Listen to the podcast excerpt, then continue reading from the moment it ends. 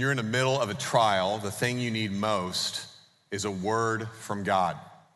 Because if you have a word from God, you can handle anything. James, as we're studying this series, Faith That Works, is talking to us about words. Words that we say to others, words that we should say to ourselves, and then words that God says to us. And James knew a lot about words because James was the half brother of Jesus. How would you like to be the half brother of Jesus? How would you like to have your brother being God? That could not have gone well for him. So he's talking to us about trials, and it, you know, your brother's God, you give your life for the church, and then actually you lose your life for the church. That's James's reality. So he's not a distant observer to trials and pain and suffering. He is an active participant. And what James says right off the bat, and this is what Pastor Adam taught us, that trials come and they surprise us. It's like, boom, they're right there. And you weren't ready for it, you weren't prepared for it, there was no strategic plan. It just happens to you. And when that happens to you, James says in the text that we're going to look at, you're going to experience anger. There's going to be some emotions that come up in you. James 1:19 says, "Know this, my beloved brothers, let every person be quick to hear, slow to speak, and slow to what? For the anger of man does not produce the justice or the righteousness of God." Now James is transitioning here in verse 19 he starts off with what's called an imperative. He says, I want you to know this. In other words, he's going from some general principles and he's gonna, he's gonna get kind of preachy. He's gonna get kind of focused. Now, we, we, he's gonna be very directive. And this is okay because we're in the genre of the Bible called wisdom literature. That's what James is. James is the New Testament version of the book of Proverbs.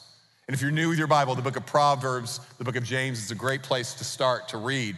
And James is in good, like, uh, you know, historical wisdom literature genre. He's telling us some very clear things about how we can live wisely, which is the whole point of wisdom literature. How do you actually live in a wise way? And he's telling us his first bit of wisdom is listen, you've got all kinds of stuff going on around you, don't focus on it. You got all hell, hell breaking loose around you, don't give your attention to it. Instead, he says, I want you to pay attention to what's going on inside you. Pay attention because when you go through a trial, you have questions. And the question is very simple it's one word why? Why this? Why me? Why now? But most of all, why God are you doing this? And when we start asking why God, this is where the anger comes because we don't understand what he's doing. And so we're angry about it. I remember sitting with my counselor, and the counselor said, Why are you so angry? And I said, Who's angry? I'm not angry. Why'd you ask me if I'm angry? Are you angry? I mean, I, and I'm like, Oh, there's something going on there. Why are you so angry? See, anger, anger is confusing, isn't it? I mean, anger it's a natural emotion, but it's also a grievous sin. And we see this in a book in the New Testament uh, called Ephesians. Uh, the writer says, uh, In your anger, do not sin. In your anger, do not sin. So, is it possible to be angry and sin? Yes. Is it possible to be angry and not sin? Yes. So, what do we do with that? Well, the Bible nuances this whole discussion of anger. It speaks against blowing up, exploding in anger. It speaks against shutting down and suppressing our anger.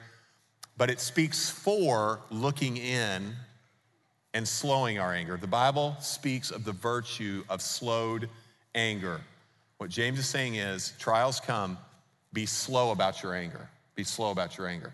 Now, I think in his mind, I might be wrong, he's thinking of an Old Testament passage because James is big Old Testament guy. And there was a passage where God showed himself to Moses, showed him his glories, and, and, and Moses hears God say these words and records them in Exodus 34 6. The Lord says, The Lord, this is who I am, God says, the Lord, the Lord, a God merciful and gracious. And then what does it say, church? slow to anger, abounding in steadfast love and faithfulness, slow to anger. Now, this is one of my favorite Hebrew words of all time. The Old Testament is written in Hebrew. The word for slow to anger is literally the word long of nose. Long of nose. Now, why would that be? Well, in the Hebrew understanding of anger, it started right here, like in the pit of your stomach. And then the more angry you get, the more it comes up and it gets into your neck, and maybe the veins start sticking out of your neck, and maybe the, the redness starts to appear on your face. And then when you're really angry, what happens to your nostrils? they flare. God has a long nose. Takes him a long time to get angry. And James says that's what we do with our anger. We grow our nose and we take a long time and we slow our anger. So he's telling us, really, this is the context of chapter one. He's telling us how to suffer well. He's telling us how to deal with our emotions when we're suffering. And he, t- he basically says four things. He says, You need to listen, you need to speak, you need to receive, and you need to apply. You need to listen, you need to speak, you need to receive, and you need to reply. Let's talk about listening. We must listen for God in our emotions and speak God's word to our emotions. Look in your outline, in your message outline that you got. He says, I want you to be quick to hear and slow to speak. Now, this is harder than it sounds. Quick to hear. Now, remember, he's saying all hell is breaking loose in your emotional life. There, and when you know, you know this, when, when, when your emotions are talking, they're not quiet, they're pretty loud. And he's saying, in the middle of that, you need to attune your ear to heaven and listen to God when all hell is breaking loose. That's not typically how I think about what, what I think about listening to God. I think more about what I experienced this last week. By God's grace and blessing, I got to spend some time in this mountain cabin on a writing retreat. And it was amazing. I think we have some pictures. I mean, this place was ridiculous. That was my office. My office is better than your office. You see that? It was amazing, just simply amazing. And I'm there and I'm thinking, and God is speaking to me. I wrote this sermon there, finishing this book. It was awesome. But, but, but in my mind, I think that's where God speaks on the mountaintop. That's where God speaks. I have this transcendent, transcendent experience in a beautiful environment. That's where God speaks. James says, yes, but he also speaks in the pain.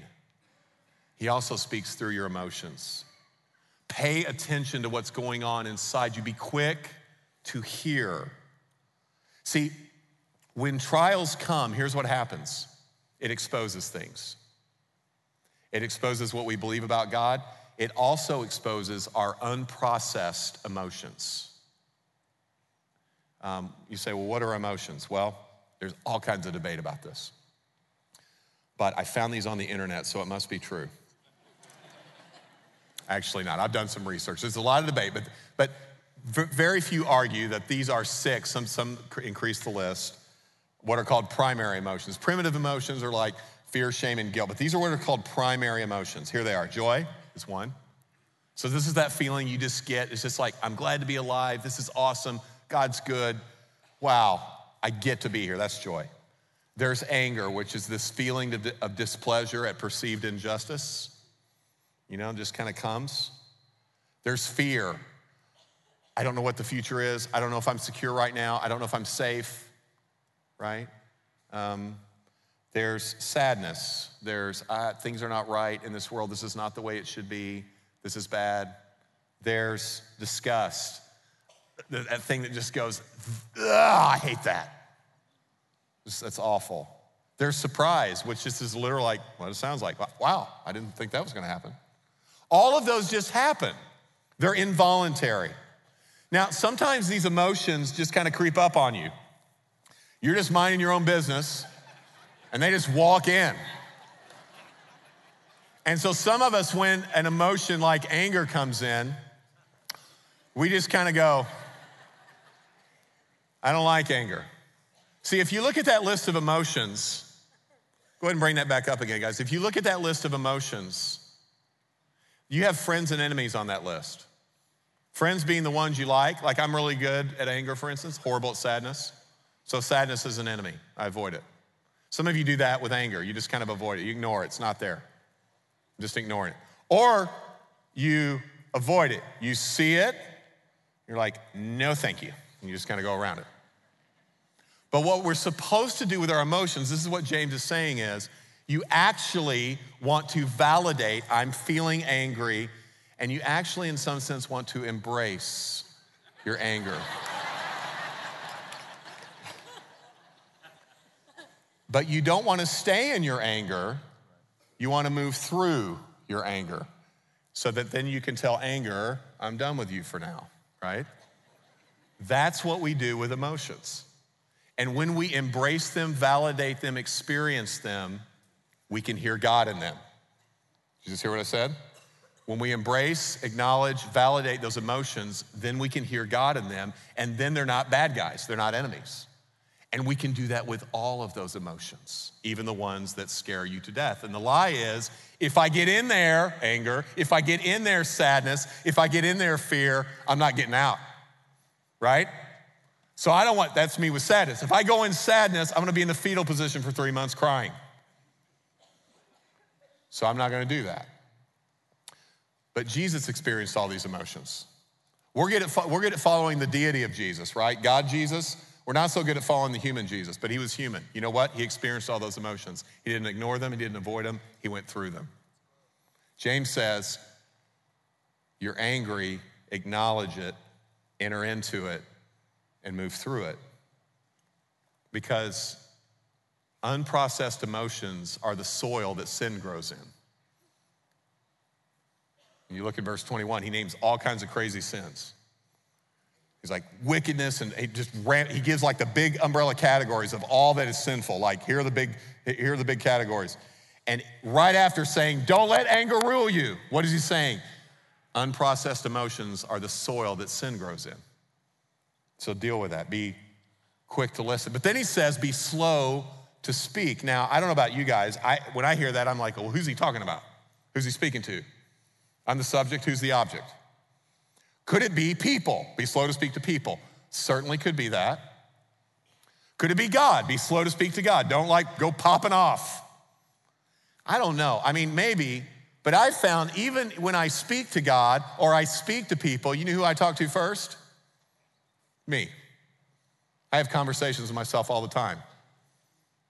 Any of you guys do that? Talk to yourself? Anybody ever catch you talking to yourself?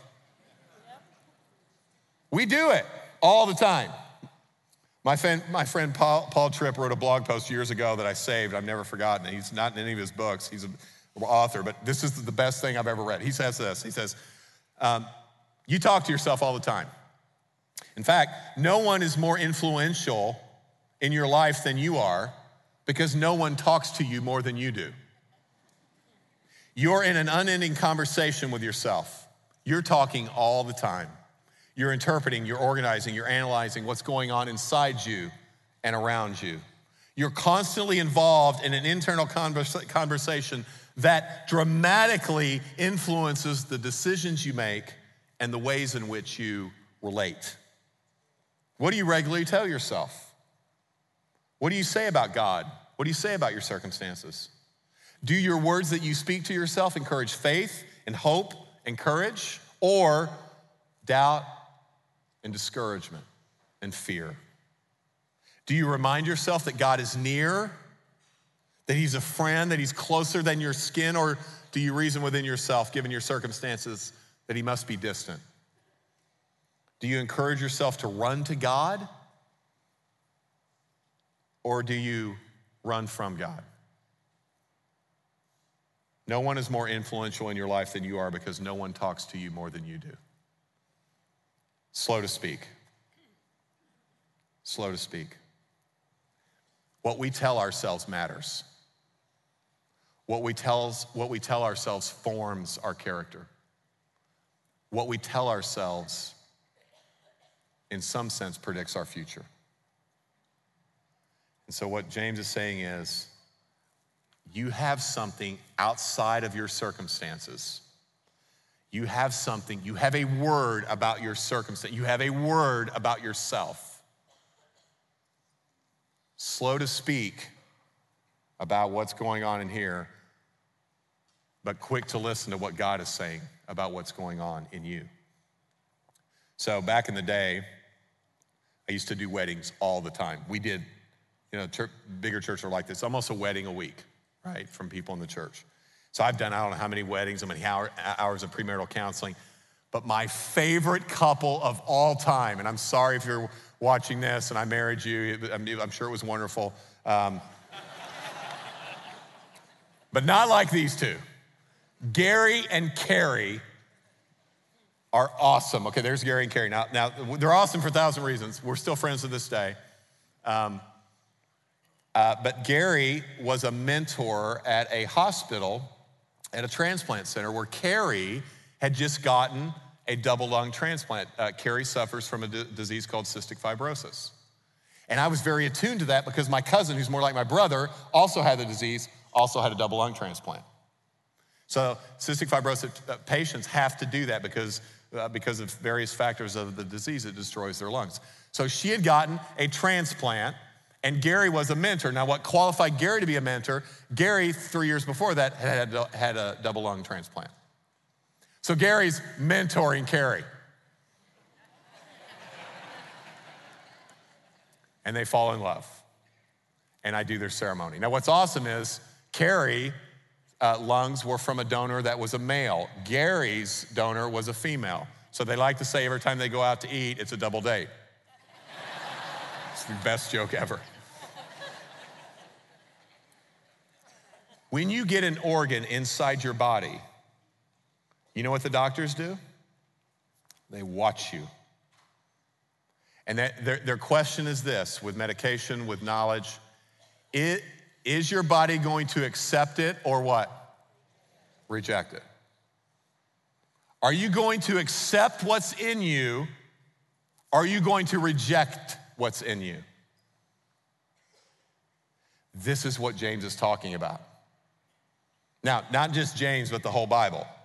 God's word is not just an external scroll, it's an internal reality. First Thessalonians says it this way when you, talking to the church, when you received the word of God, which you heard from us, you accepted it not just as the word of men, but what it really is the word of God, which is at work where, church? In you. Paul says in Colossians chapter 3, verse 16, let the word of Christ dwell in you richly.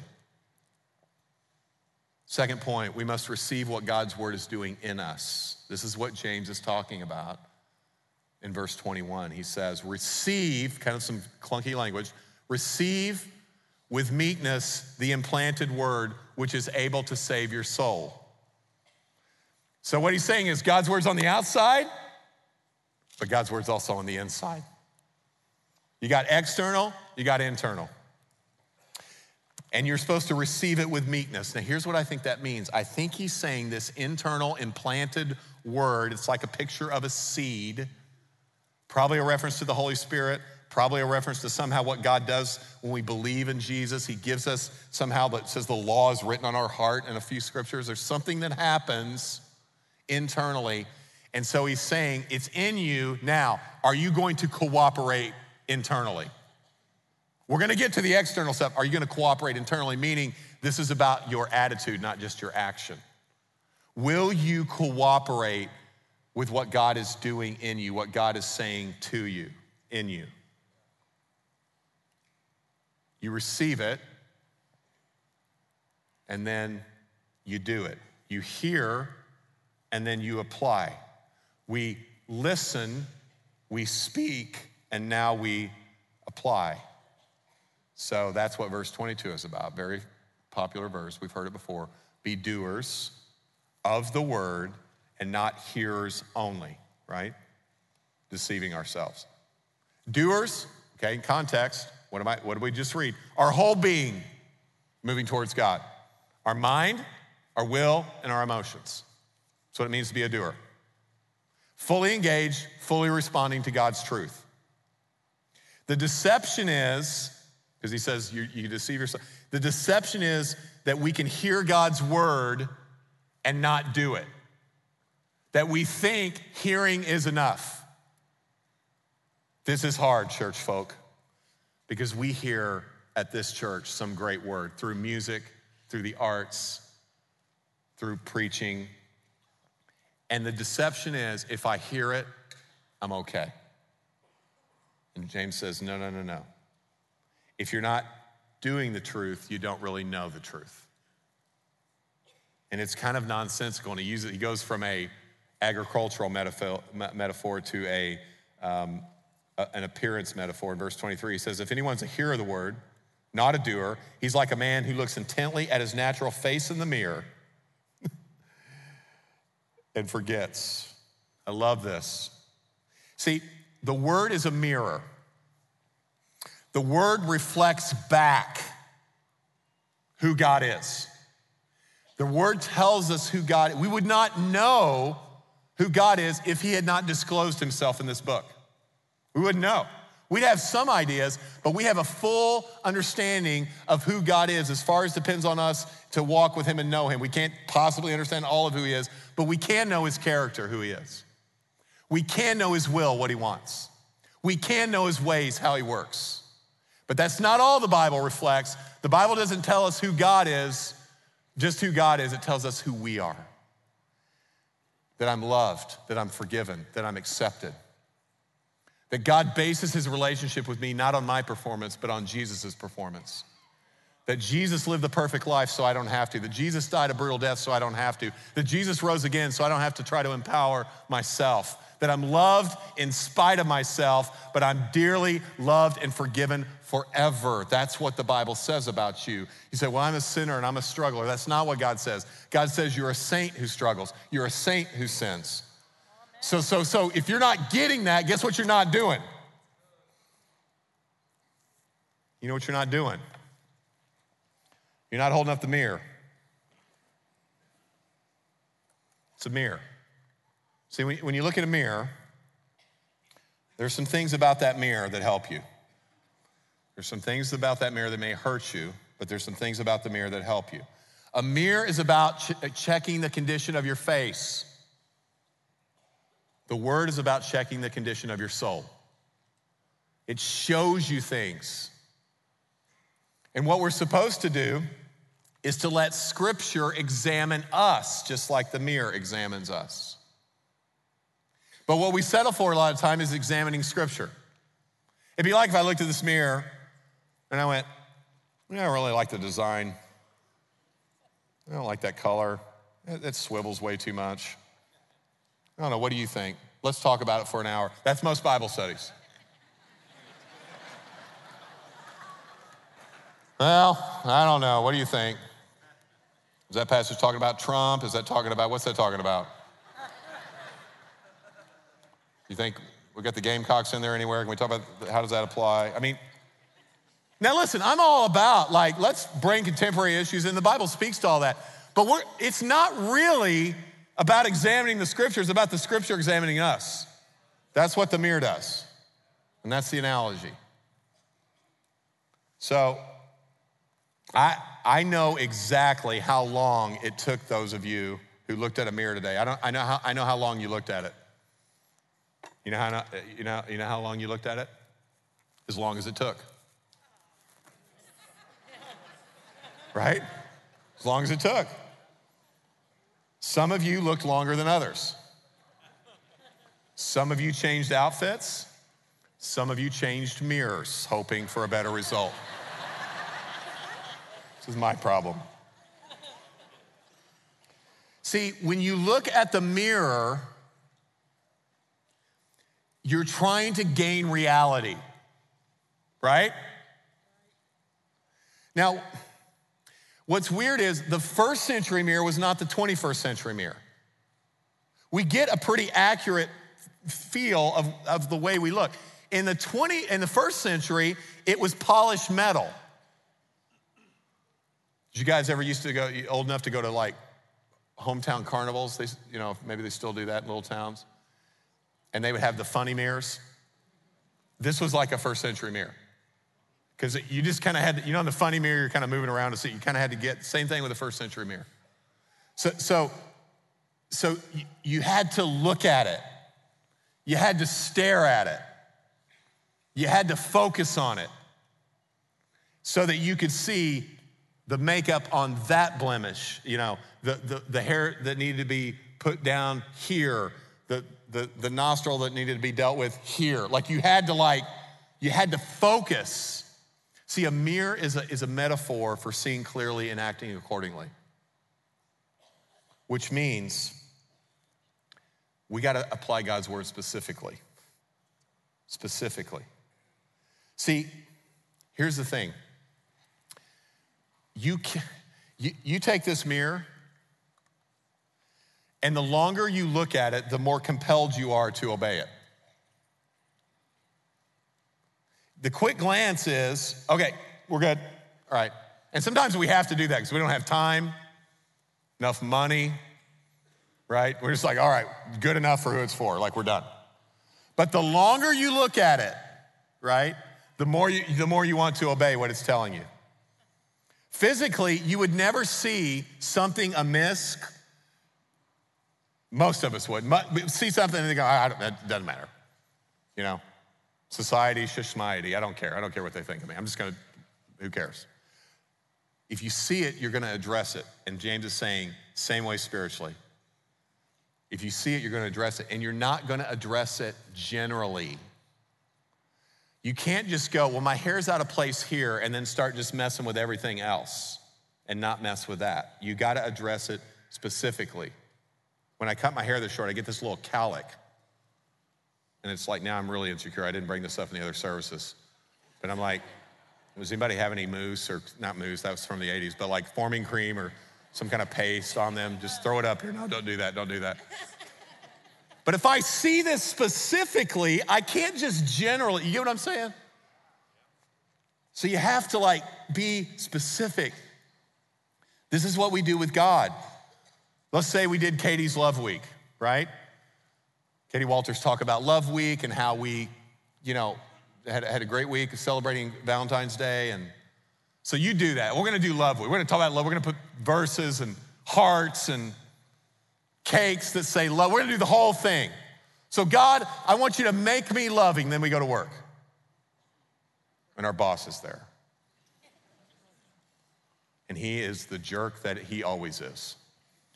And she is demanding as she always is. And we are gossipy and complaining as we always are. But it's love week. See, we applied love generally, but not specifically. You have to apply it specifically. General obedience is usually disobedience. If you try to apply the truth generally, you can never fail. But if you do it specifically, you can, which then makes you come to God and say, Help me. This is what he's talking about in verse 25. Let me get hopeful real quick. I'm like, oh man, this is a downer. Stay with me. But the one who looks into the perfect law, the law of liberty, and perseveres, being no hearer who forgets, but a doer who acts, he will be blessed in his doing. Now, I love this verse because it says, the one who looks intently, this is the word to stoop down, get a, get a really good look. Not a quick glance, a hard stare, a focused attention. You look down. What he's saying is take the mirror with you. Just take it with you all the time. I literally used to take my Bible with me all the time. I first became a Christian. I was so excited about the Bible. It before we had phones with Bibles on them, right? By the way, you know you can get your Bible on the phone, right? Well, I don't have time to read my Bible. You got time to surf Instagram and do, you got time. It's right there. It's real easy. Um, so I to take my Bible. One day my mentor was like, dude, what, what's on your Bible? I'm like, ketchup, mustard, pickle juice, Diet Coke. And he kind of challenged me because he said, Listen, I'm glad you bring your Bible, A lot of people probably think you, you're weird, but that's cool too. So, but did you know that you can hide God's word in your heart? And he showed me that verse in Psalm 119, 11. I've hidden your word in my heart that I might not sin against you. Did you know you can memorize? Did you know you can meditate? And I knew that, but the way he said it helped me see that I need to be very specific. And it's good to have the Bible, but it's also good to meditate, memorize, chew on it, think about it. And friends, when we do this, he says, if you look that way at it, you get to experience something that most human beings do not. Most human beings think if I do what God says, my life is going to be boring. If I really get serious about my faith, I'm going to lose my fun. If I really do the God stuff, He's not going to let me do the me stuff. And James says, Oh, no, no, no, no. When you look into this law, this isn't about a bunch of rules to comply with that erode your passion and your personhood. This is a book that brings you freedom and liberty. I have run, the psalmist says, in the way of your commands because you have set my heart free. This is the most freeing thing you can do in your life. One word will change your marriage. One verse will set the trajectory for your life. Which verse? Which word? I don't know. You got one of these? Go find out. And I love it. The reason it's the law of liberty is because it's not just on the outside, it's on the inside. Probably when he talks about the implanted word, probably when he says, let the word of Christ, Christ dwell within you, probably those metaphors are about the Holy Spirit and somehow the mystical union between the Holy Spirit and us and the Holy Spirit and this Bible he inspired. So the same spirit that lives in you is the same spirit that inspired these writers. There's a story about Hemingway that, you know, he had multiple wives, I believe. One of the wives um, didn't think his books were that impressive. And then she met him. And they said, You never read his books and, you, and then you fell in love with this man? She said, I fell in love with the man and then I fell in love with what he wrote. When you fall in love with the author, when you, when you, when, when you, when you get connected to the author, you're gonna love what the author wrote. So, friends, you don't go to the Bible. I love the fact that we speak to practical issues. Like if you're new, just know, just know when you somebody up here talks, they're going to talk practically to you. This isn't going to be feel like you're in a seminary. You're going to hear words about for your marriage and your kids and your work relationships and your finances and all the things that touches life. But you need to know this is not a self-help book. This is a book that was given not so that we could impress our friends at Bible trivia night. This was a book that was given so that we could meet God so that we could know God, so that we could experience God, so that we could be free in God. So let's take two very practical things. Many of us deal with, and if we don't, our friend does, anxiety. I'd never dealt with this until the last few years. My life imploded like four years ago. And I had never dealt with the kind of, uh, you know, debilitating anxiety where it just comes on you for no reason and just you're in its grip, man.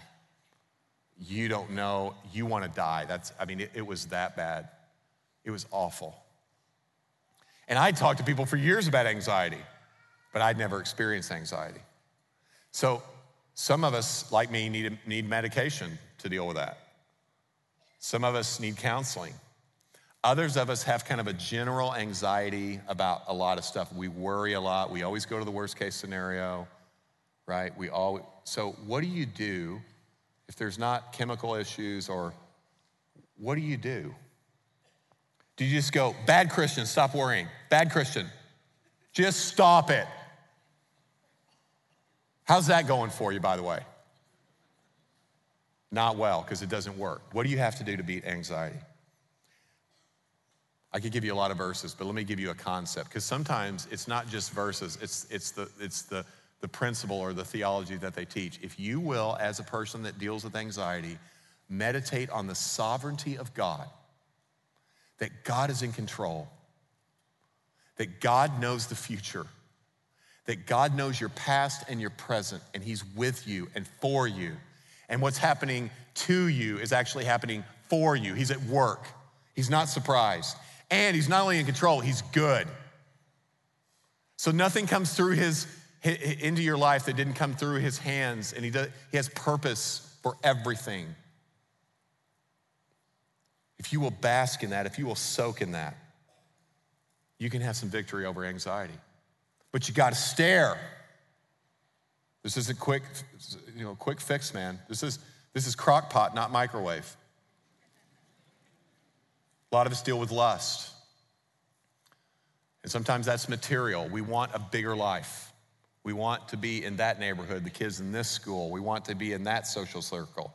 We want to have this kind of bank account right? We want to we want to have so so sometimes it's lust for that. Sometimes it's sexual lust where we just we we we have this deep longing and desire and we and we have a legitimate need. We're trying to meet it in an illegitimate way.